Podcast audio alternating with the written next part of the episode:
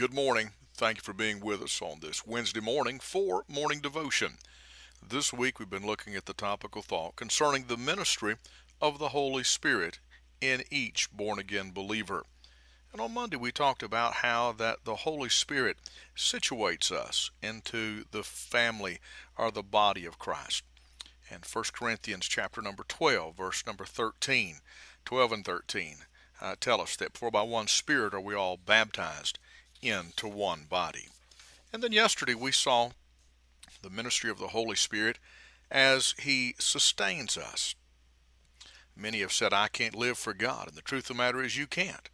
Uh, but the scripture says, But you're not in the flesh, but in the Spirit, if the Spirit of God dwell in you. If so be that the Spirit of God dwell in you. In the book of Romans, verse number, chapter number 8 and verse number 9.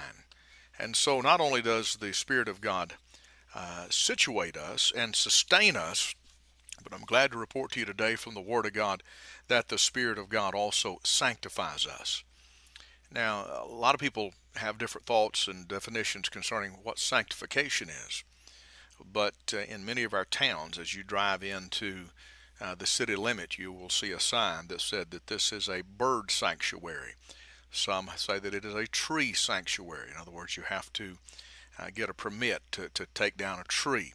In other words, it's a it's a set aside a set aside place, the sanctuary of our churches. Hopefully, they're more than just auditoriums; they are sanctuaries. Uh, hopefully, uh, you know, they're not places that we uh, have, you know, the normal and all the other uh, conduct all the other activities, but it's set aside for uh, a place for worship.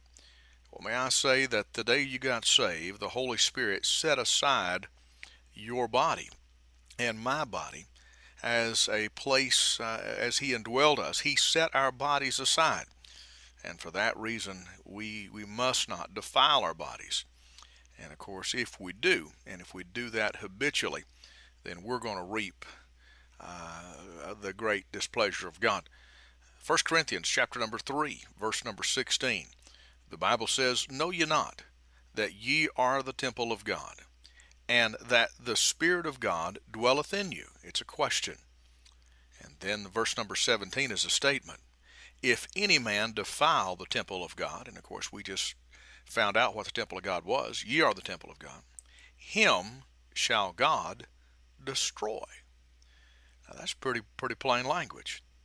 If any man defile the temple of God, him shall God destroy. Semicolon, for the temple of God is holy, which temple ye are.